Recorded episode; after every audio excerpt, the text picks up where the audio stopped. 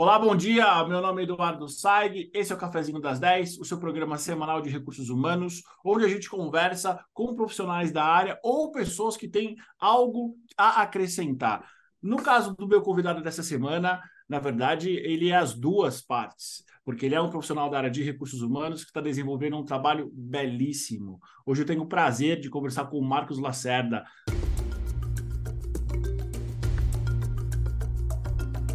Marcos, bom dia, como é que você está? Olá, Eduardo, tudo bem? Prazer conversar com você, meu amigo. Muito legal ter esse espaço aqui, hein? Prazer é nosso. Marcos, para quem não te conhece, quem é você no mercado de recursos humanos? Muito prazer, Marcos Lacerda, um profissional aproximadamente 25 anos de experiência em recursos humanos, liderando frentes de áreas eh, de alguns segmentos importantes, como financeiro, engenharia de transformação, metalurgia e nos últimos nove anos no segmento de tecnologia, a qual tenho me apaixonado demais, inclusive, diria.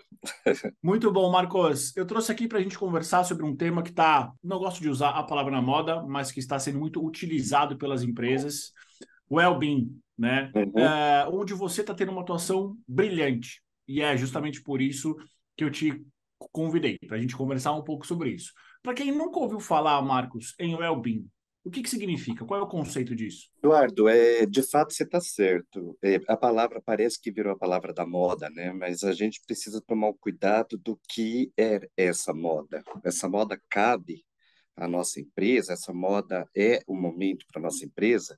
Então, conceito do well-being, a maioria entende como qualidade de vida, né? E interpreta dessa maneira. Mas eu diria que, para nós, o conceito do Airbnb é promover a qualidade de vida, tanto corporativa, quanto estender essa qualidade de vida à vida pessoal e familiar dos nossos colaboradores. Então, eu saio de um padrão muito é, qualidade de vida departamental, qualidade de vida é, específica para um tema, para um conceito um pouco mais amplo. E aí depois eu acho que a gente vai poder aprofundar quando eu disser o que, que é esse conceito mais amplo, que na Capgemini a gente está tendo a oportunidade de desenhar e implementar. Excelente, Marcos. Você já fez uma introdução à minha próxima pergunta, que é, e é claro, em linhas gerais, porque a gente entende que essa é uma estratégia um diferencial competitivo, então não quero que você entregue aqui o ouro para a gente, né? Mas para ficar talvez esse conceito mais tangível para quem nunca ouviu falar, quais, quais tipos de ações que vocês têm desenvolvido que podem ser classificadas como ações de, de well-being e, em linhas gerais, como que elas foram escolhidas? Porque ao mesmo tempo eu tenho uma certa impressão de que a gente tem muitas opções, mas como que essas opções elas são escolhidas e principalmente como que, como que a gestão dessas opções ela é feita? Tanto a gestão, obviamente, financeira, que tem um custo, né? quanto a implantação dessas ações. Muito bom. É, o legal de, de seu café é que as perguntas elas não são só genéricas, né? elas também querem efetividade, assertividade. Eu acho isso bem legal, Eduardo. Parabéns pela, pela oportunidade de trazer temas assim e, e essas escutas aqui para dentro do, da nossa comunidade de RH. Bom, eh, sobre a sua pergunta, eh, a gente entende então que este conceito de bem-estar ele está sendo de fato um diferencial competitivo. A gente traz para dentro de uma realidade da nossa companhia, eh, a gente escuta nossos colaboradores, a gente eh, avalia os resultados dessas escutas através das nossas pesquisas de clima, através de GPTW, através do nosso PUS Survey, que é uma, uma, pesquisa interna com nossos colaboradores. Isso tudo nos dá os drivers necessários para poder desenhar o melhor programa que a gente puder. E quando eu já usei a palavra programa, eu trago aqui para você que esse é um, um cuidado que a Capgemini vem tendo de cada vez mais colocar debaixo desse guarda-chuva chamado Programa Wellbeing Family Capgemini o cuidado com o nosso colaborador e com o seu entorno familiar, né? Então, é, a gente põe uma ótica do ambiente do well-being corporativo, que nada mais é do que a gente tentar buscar aqui cada vez mais um ambiente psicologicamente seguro, né? que crie muito respeito, que seja respeitoso, que dê espaço de fala, é, onde cada um pode de fato ser quem ele é e, e não ter medo de, de se é, promover, de, de ser quem, quem seja, a gente dá espaço para grupos de afinidade, né? a gente cria caminhos e alternativas para que os colaboradores, de fato, venham a ser protagonistas de suas carreiras. Então, isso tudo cria uma valorização e fundação da nossa cultura e, consequentemente, um espaço de bem-estar corporativo, né? E aí a gente fala, mas é isso que é o well-being? Não, a gente também vai para dentro do ambiente é, que deixa o funcionário um pouco mais acolhido e tranquilo para poder gerar o melhor resultado possível aos nossos clientes, né? E aí a gente estendeu e tem colocado isso como nosso Wellbeing Family Capgemini, né? A gente coloca é, a extensão disso para dentro da casa do colaborador, para dentro da sua família, para dentro do seu entorno familiar, é, com muitos cuidados, com frentes não só eh, especificamente de produto, mas de acolhimento.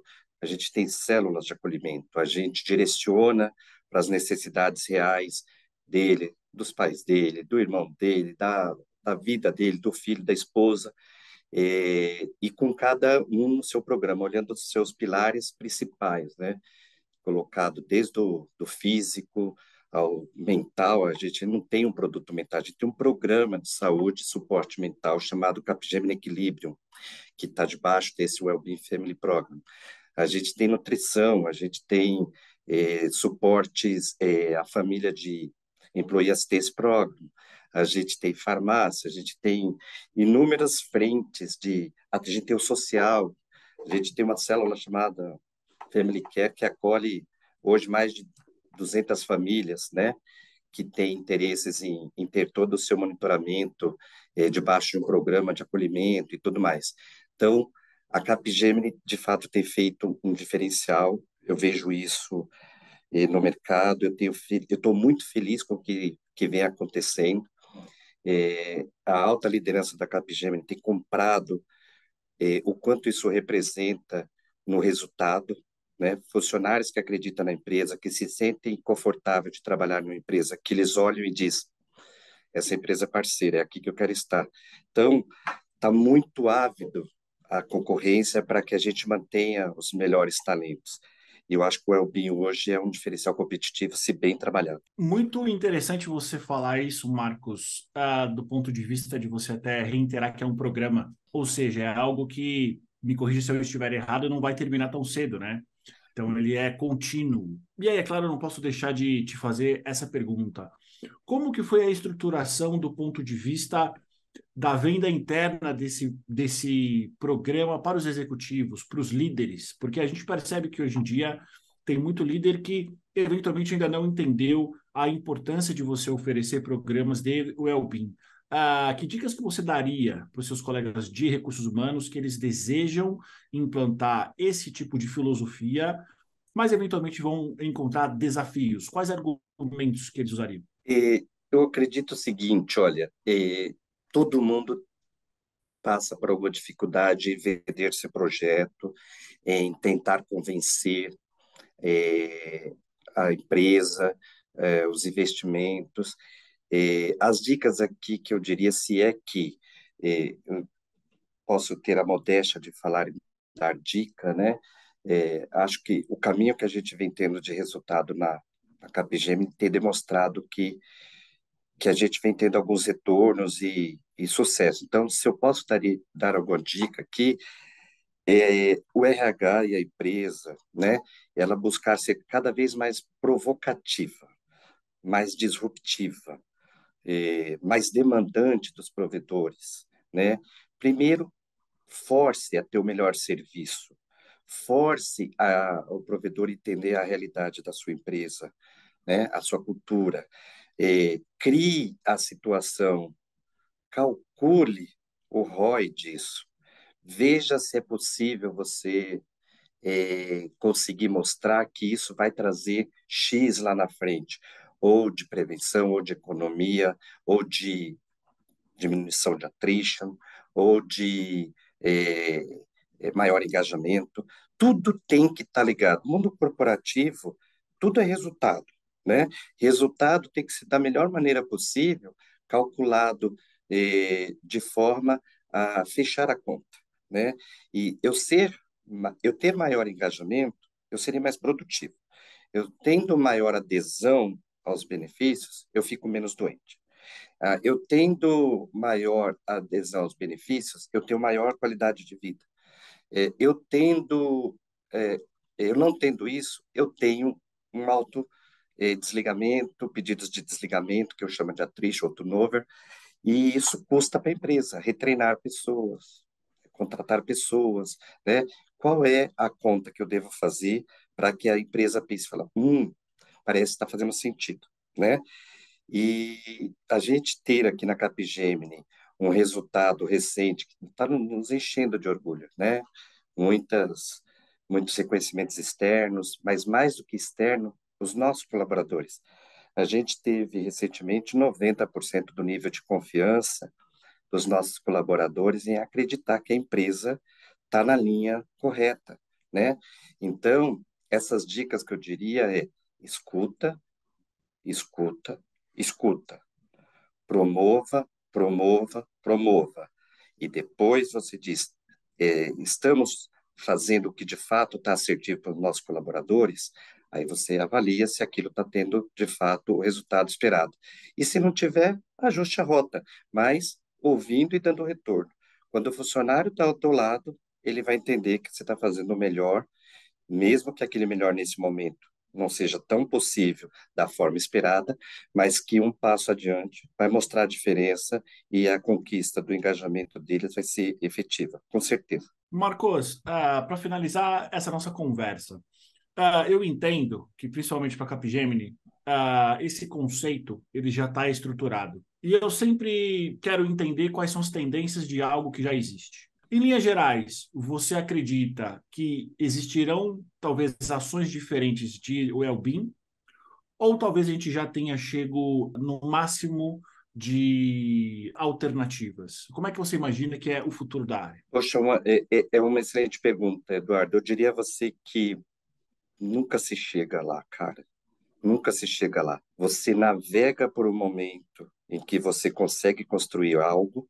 Eu diria a você que eu estou felizão por estar aqui construindo algo junto com a liderança da Capgemini, que que de fato parece ser novidade, mas eu sei que essa novidade daqui a pouco a gente vai precisar melhorá-la. E eu usei a palavra recente aqui na, na sua pergunta anterior, provocativo e disruptivo.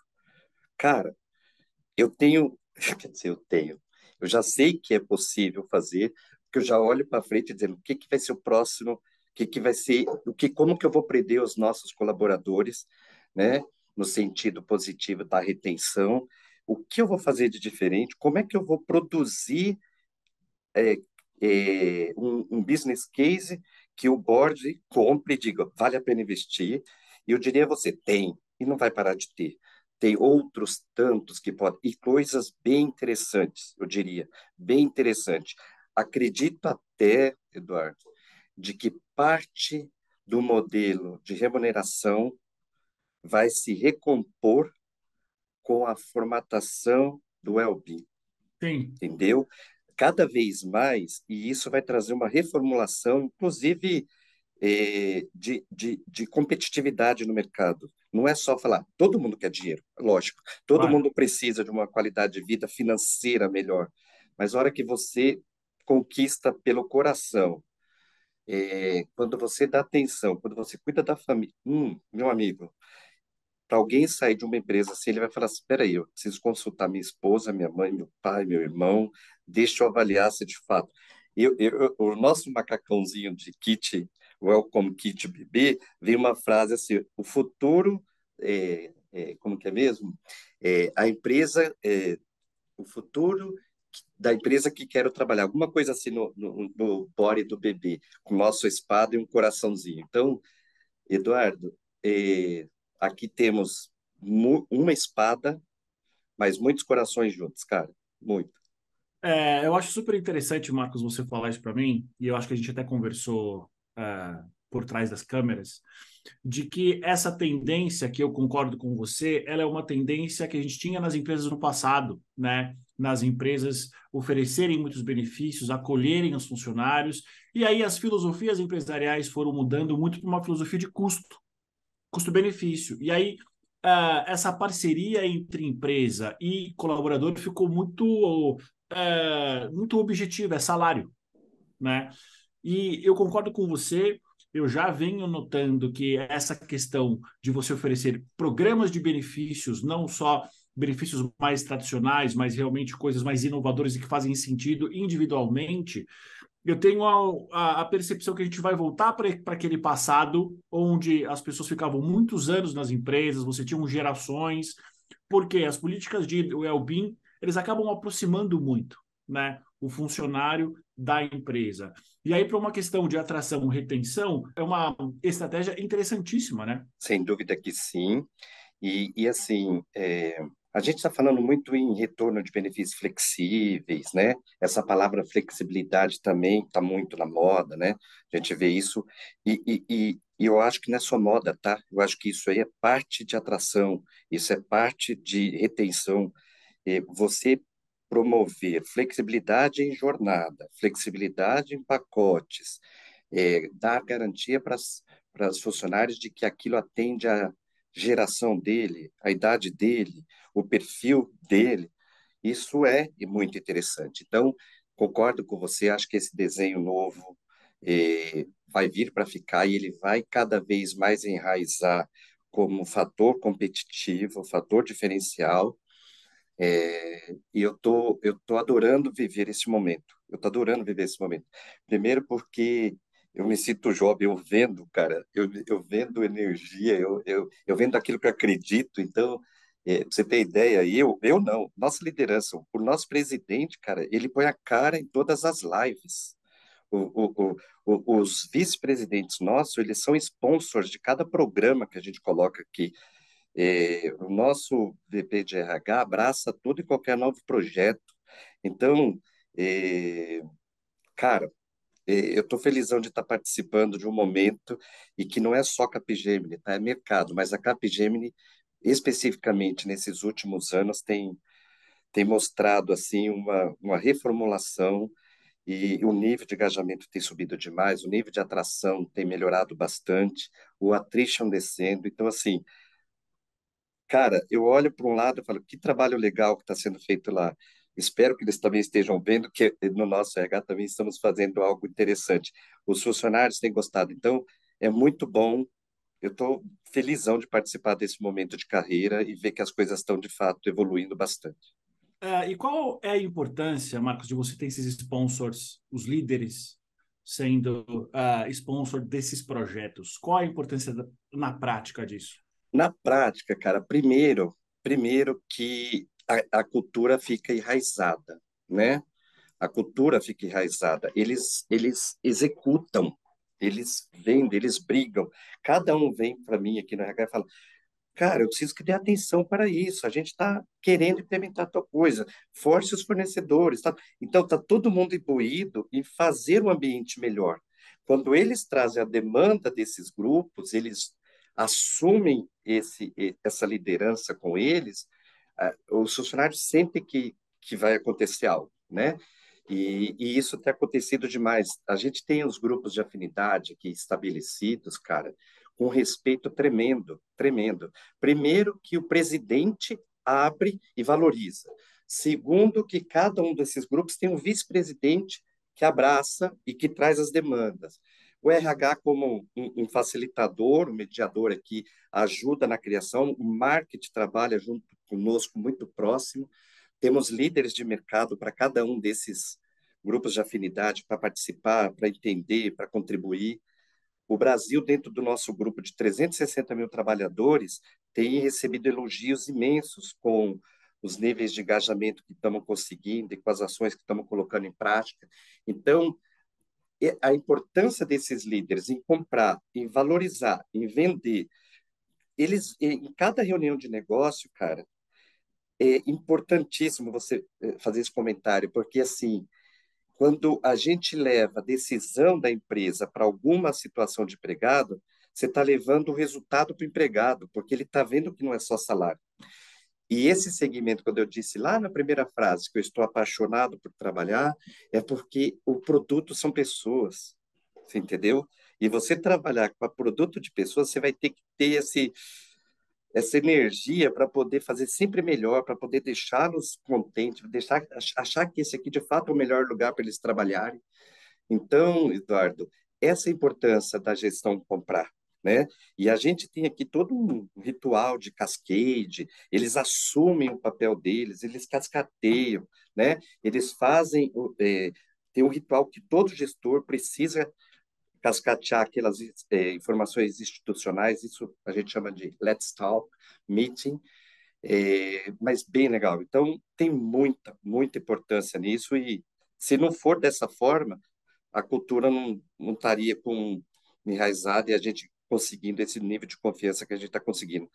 Por isso, da minha felicidade. Obrigado por você me deixar compartilhar.